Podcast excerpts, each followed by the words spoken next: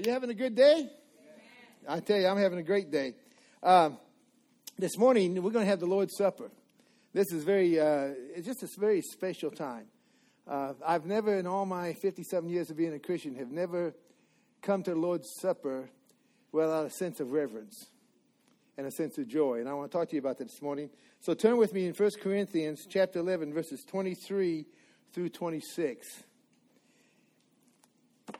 And basically, the Word of God says this For I received from the Lord that which I also delivered to you, that the Lord Jesus, on the same night in which he was betrayed, took bread.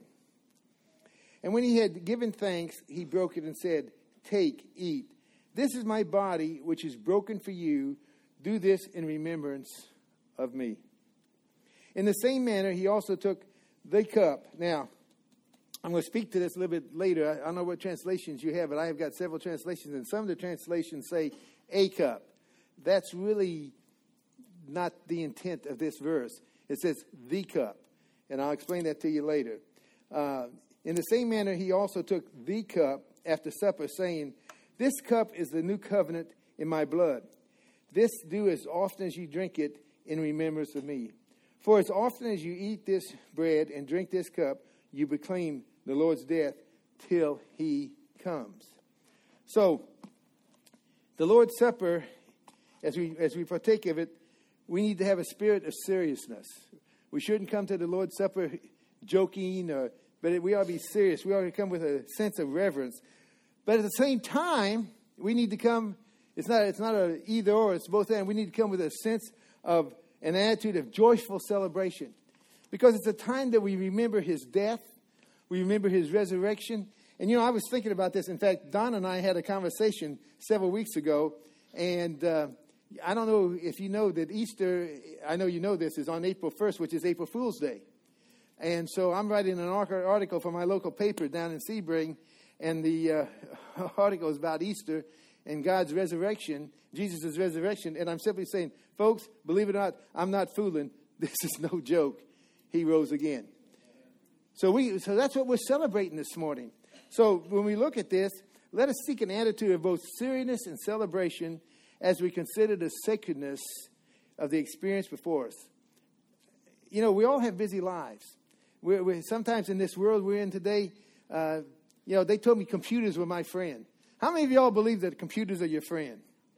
I, I, I worked before we didn't have computers.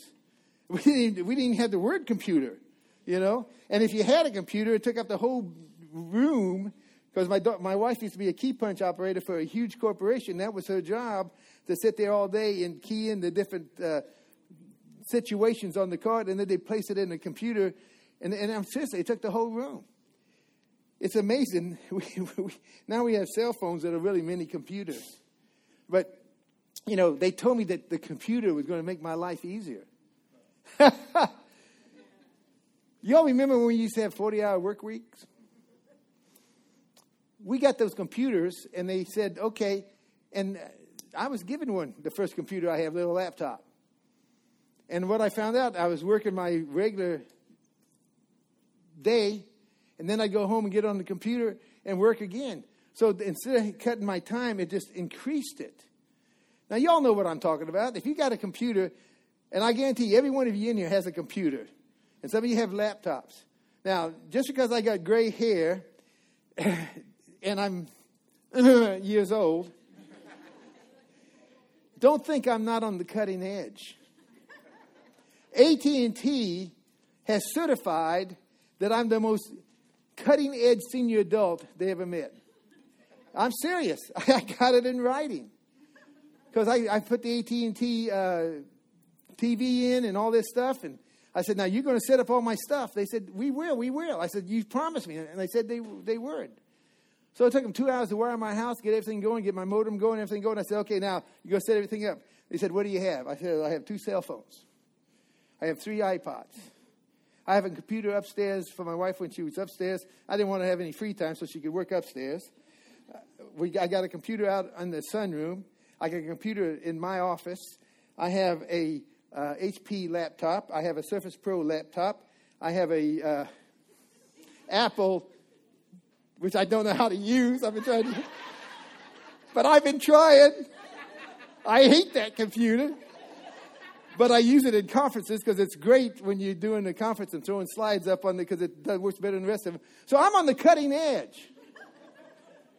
But I shared all that with you so that you might understand that when we come this morning, we step aside from all our businesses, from, from all our activities. And even as I preach this morning, what I want you to do, I want you to be asking God to search your heart. That through His Holy Spirit, He might reveal anything that you need to confess.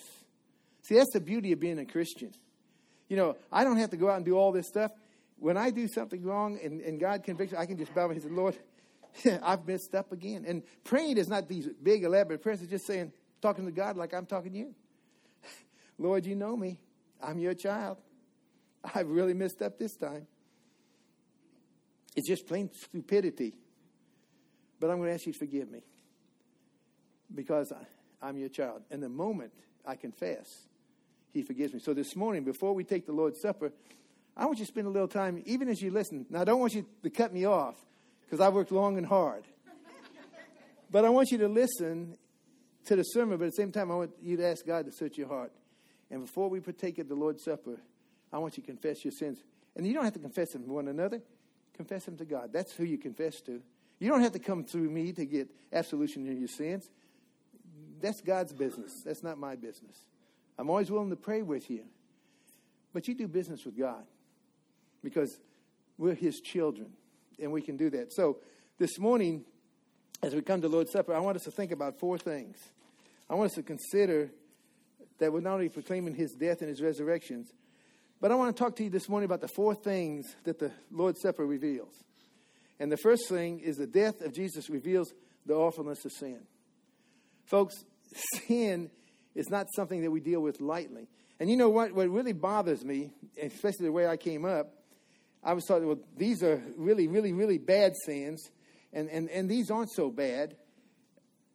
But I used to do a conference where I'd have people write down their sin not only we, we'd separate, and I said, okay, I've been teaching you for four or five days. Now I want us to do business with God. And I want you, here's a white piece of paper. I want you to write down all your sins, anything that you, that you feel that you've done that you shouldn't have done, or anything that you should have done that you didn't do. Write it down, and I want you to fold it up.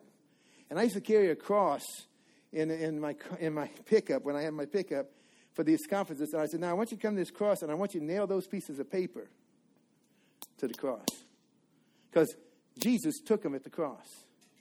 And then what I do, I used to scare him to death. After every got done, we take all those pieces of paper and we go outside and we have a big old metal pan. And we put all those sheets of paper in that pan. And then we take lighter fluid. If, I used to have so much fun. we'd take lighter fluid. And then I'd stand back and I'd toss a match in this big old bowl. What do you think happened? All those pieces of paper burn up. Do you know what a piece of white paper looks like when it's burned up? It's black. And I finished the conversation. Said, folks, you may think it's a little white lie. Only man grades sin. Well, this sin is worse than that sin. But I want you to know if I'm out on the golf course and I sink a, sink a three foot putt, and time I get home, I tell my wife, Man, you are so. I sunk a 20 foot putt. now, those of you who are fishermen, don't laugh at us golfers. You catch a minnow, and time you get home, man, I caught me a whale. Folks, that may be a little exaggerated, but it's a sin. It's a sin. If God says do not lie, he means do not lie. And man looks at things at little white or little. You know, no, no. God sees sin whether it's a big one or a small one. And sin separates us from God. You know, the angel told Joseph, and see, that's the reason Jesus came. He came to take our sins upon himself. The angel told Joseph that Mary was going to have a son. And I want you to hear what he says in Matthew 121. And she will bring forth a son, and you shall call his name Jesus, for he will save his people from their sins. Who are his people? Let me change that. Who are his people? I've had that female shot messes me up for my cancer. Here's the thing who are his people? It's all of us who have received Jesus Christ as our Lord and Savior. John the Baptist announced at the very beginning of Jesus' ministry Behold the Lamb of God who takes away the sins of the world. Peter, who had resisted the thought that Jesus must die, later interpreted that death in terms of its substitution importance for he took our sin upon himself and he put his grace, his righteousness on us. Hear what Peter has to say in 2 Peter 24 25. He himself bore our sins in his body on the tree, that we might die to sin and live to righteousness. By his wounds you have been healed, for you were straying like sheep, but have not but now have returned to the shepherd and overseer of your souls. Now this is Peter. So at the cross, we are confronted with the fact that each of us is a sinner in need of God's forgiveness. I delight in blessing my daughter as a father. I delight in blessing my grandkids. My great grandkids, now you're going to say, How old is this turkey?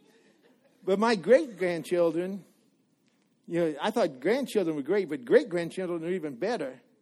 And I just, I just flip over backwards. I, I just can't do enough for them. And I'm an earthly father. Ladies and gentlemen, I want you sin is awful, but Jesus has paid the price for sin, and God delights in blessing you. But several years uh, ago, I learned from an evangelist that had come to my church when I was in Georgia to do a revival for us. And you know, it's amazing how you learn things. I'd already had four and a half years of seminary, but I had never thought about this. When we prayed before the service, he simply prayed, Lord, today, as your child, let me bless you. I delight in blessing my family because my family blesses me.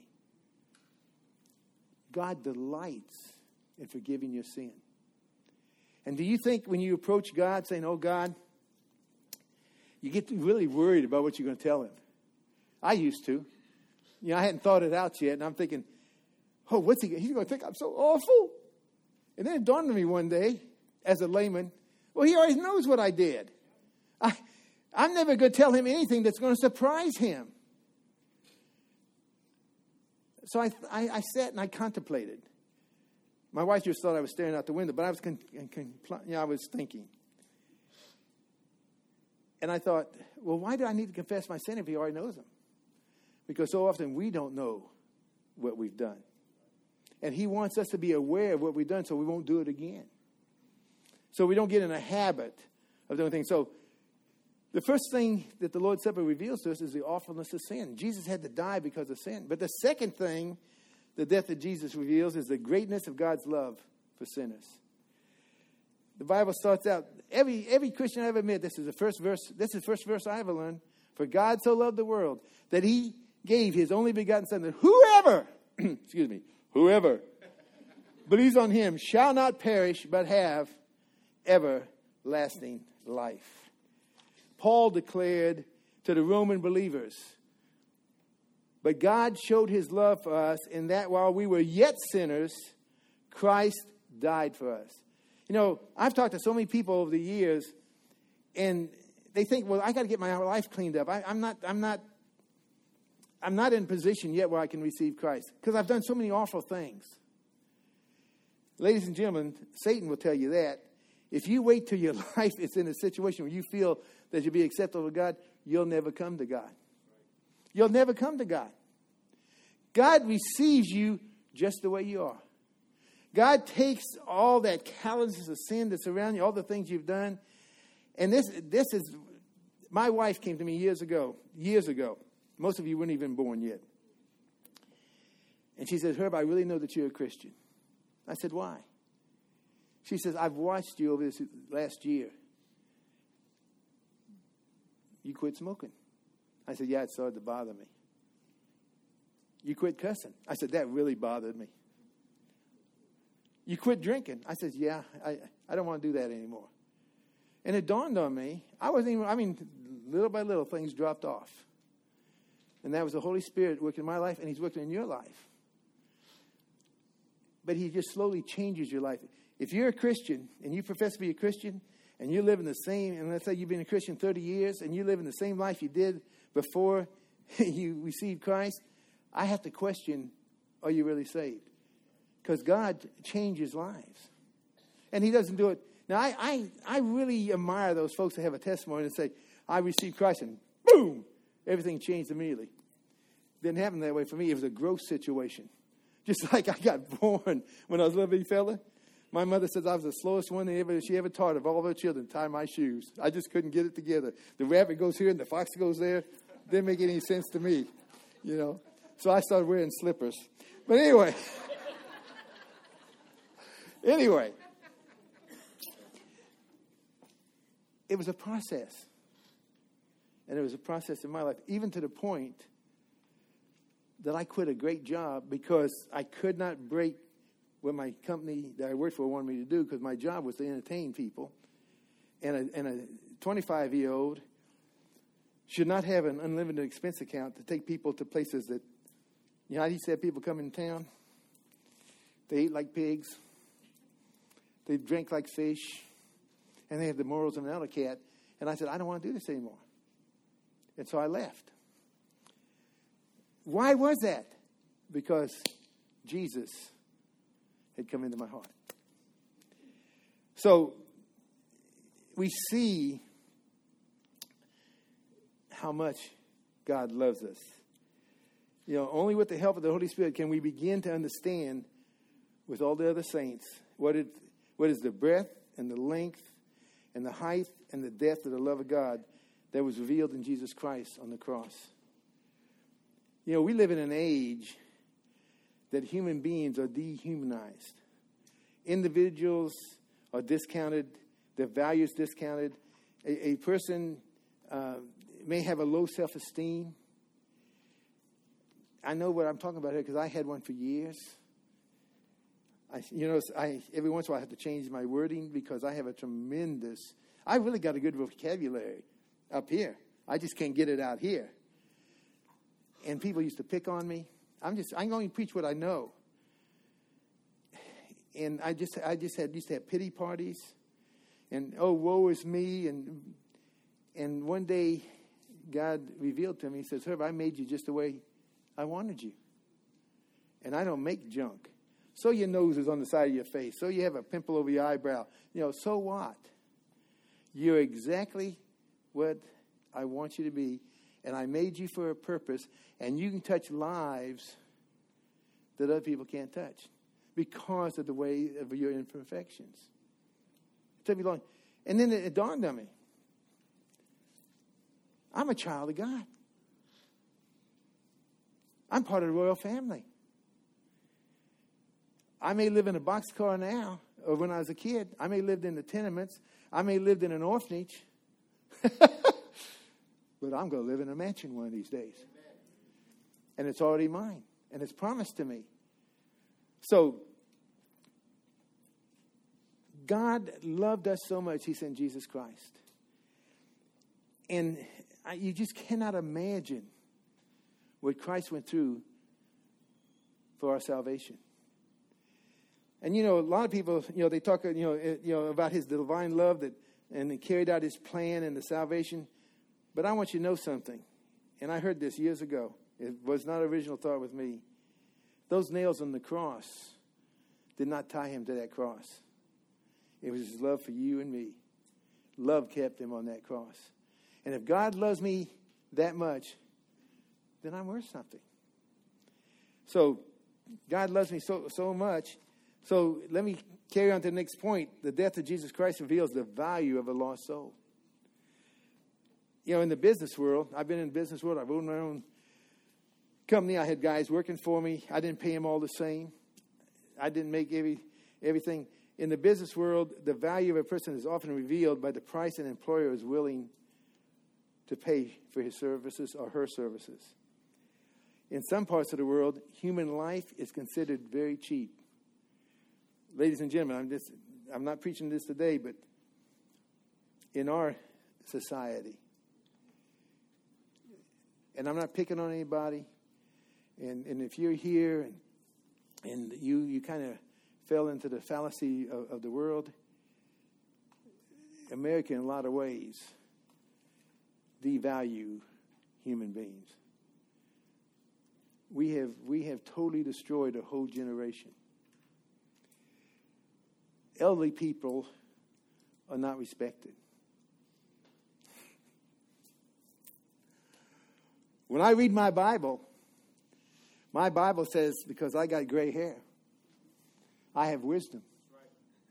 That's not always true, but the Bible says that, so I'm going to, I'm to stand with the Bible, okay? But we need to respect the elderly. We're almost at the point now where we're practicing euthanasia. But God values values. So if you if you have a, a self esteem problem and you're not thinking uh, uh, higher on yourself, or you know you having pity parties, all you got to do is go to Calvary. Just look at Calvary and see what God thinks of you. He val- values you. He loves you. He loved you so much that even before the foundation of the world, He planned for a way for you to come and become His child. To once again become a living soul. You see, God said, Let us make man in our image. God is a triune personality uh, Father, Son, Holy Spirit. And, you know, God liked to play in the dirt. Did you all know that? He got in the dirt and he, he formed this man out of the dirt. And, ladies and, and gentlemen, that's why men are such stinkers. Because we're made out of dirt. And the, the reason women are so lovely and pure, they were made, made out of one thing just the bone out of the rib. So, guys, respect the ladies because they're much better than you are. But here's, here's the thing.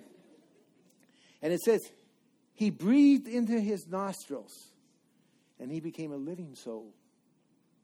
A living soul. And then man rebelled against God in Adam. And on that day he died. He lost the Spirit of God. So now we're born body and soul.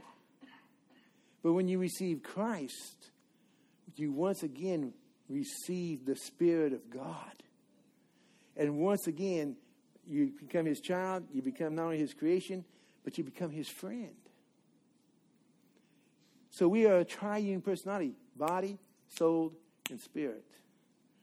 And we are promised, a lot of times when I do funerals, I go to Ecclesiastes, verse 7, chapter 7, verse 12. It says, The body must return to the ground from whence it came, but the spirit must return to God who gave it.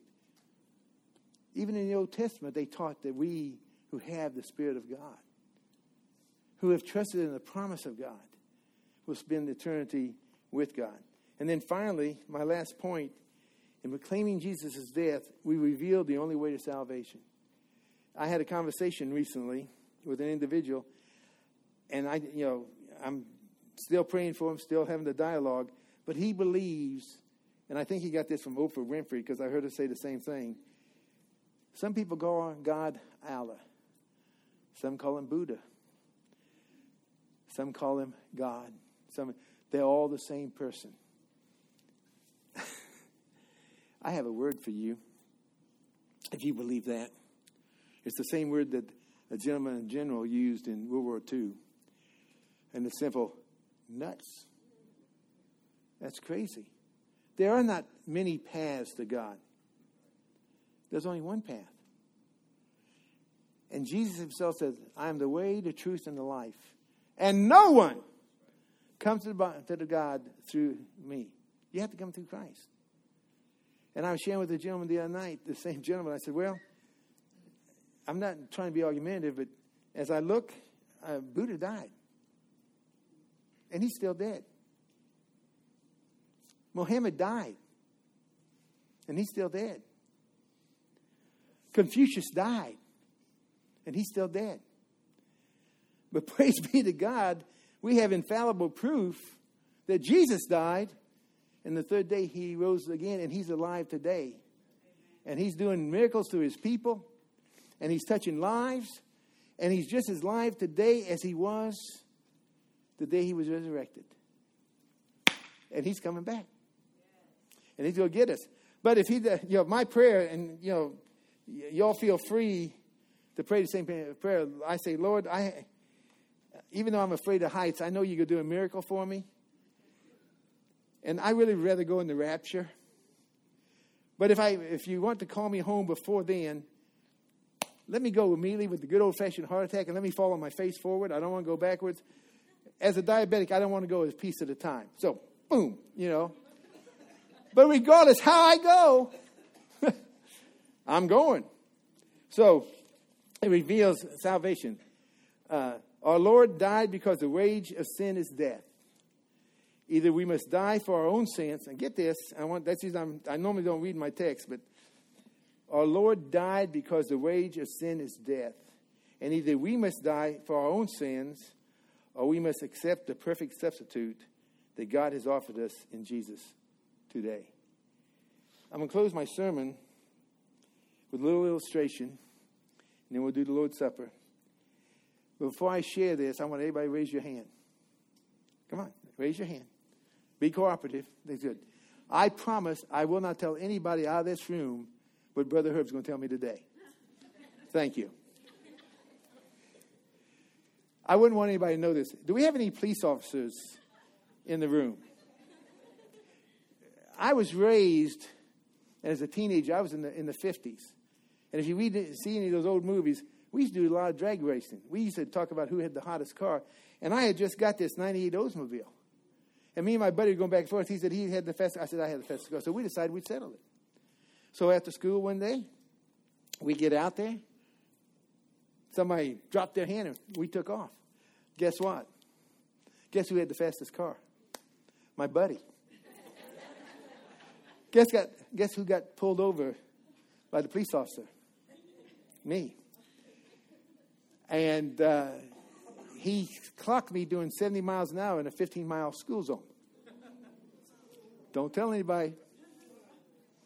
And uh, so I'm worried about that because the only thing I'd ever done to get in trouble for was talking class, if you all can believe that, and chew gum.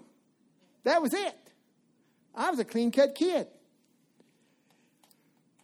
So we all met later, and man, I was I had this ticket, and I'd never gotten ticket, and I said, "Oh, my dad's going to kill me. I'm oh, I'm in so much trouble." And this buddy of mine said, "Oh, Herb, you're such a worrywart.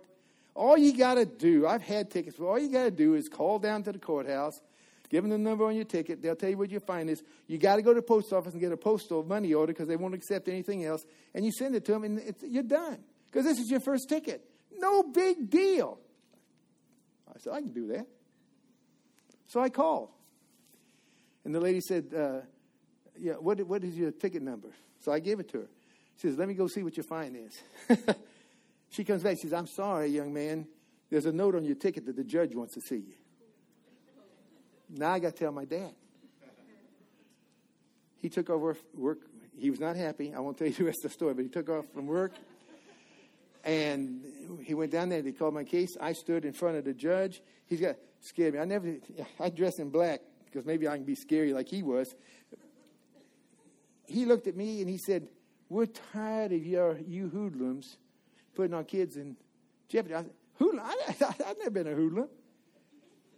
He says, "I'm going to give you a fine so large, and you either pay it today or you lose your license." Now, do you know what happens to a 16 year old boy if he loses his license when he's in high school? He leads, he loses his after school job because he can't get there. Two, he has to ride the school bus with all the nerds that later on are the bosses, you know. Just one, I mean, I was a jock, I was an athlete, I was a football player. He loses his girlfriend because I'm going to tell you, girls do not like to sit on the handlebars of bicycles. They just don't like it. And there was no way I could pay that fine. No way. Well, my dad stepped forward and he said, Judge, I'll pay the fine. Now you'll see my point. Now I could say, Dad, I did the crime, I'll do my time. But dad, my dad didn't raise no fool. And I accepted his offer. He went up there, he paid, and there was a huge fine. He paid the fine and they stamped my ticket paid in full. And there's no record in Arvada, Colorado of me ever getting a ticket doing 70 in a 15 mile. Now, I wish I could sit and tell you I never got another ticket, but I can't do that. but that's what Jesus did for us. He stepped forward. See, sin has got to be paid for. And he stepped forward and he said, Father, I'll take his punishment. And I hope if you're here today, and there's not been a point in time that you receive Jesus Christ, that you'll be like me and not be a fool, and you'll accept his offer. Because he delights in people coming to him. He delights in people receiving the sacrifice that he's done on the cross. And so, as we conclude and get ready for the Lord's Supper, oh, I used to be able to do that easier. Here's a your welcome card.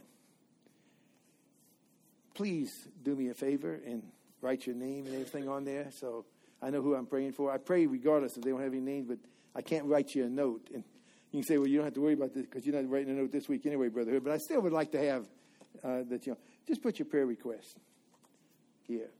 And if you'll print it, because some people have trouble writing, I'm not saying you do. And then, what was your response today to what I preached? And what changes are you making in your life?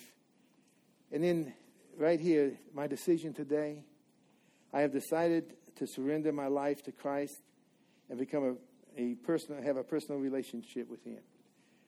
I like more information about East Life.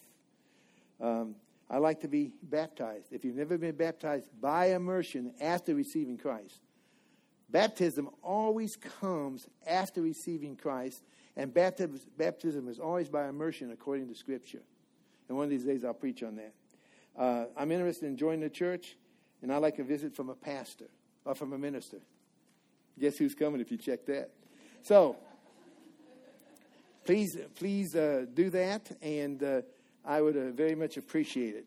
Now, let the deacons come, and we're going to have the Lord's Supper.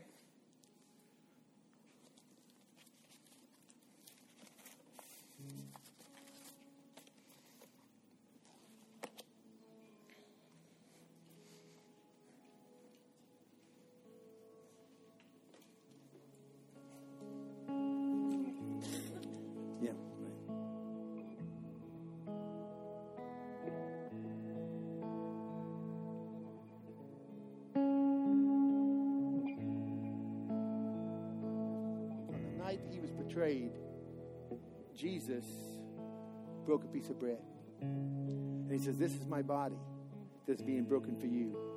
Take and eat all of it. So let's have a word of prayer, and then the deacons are going to bring to you the bread.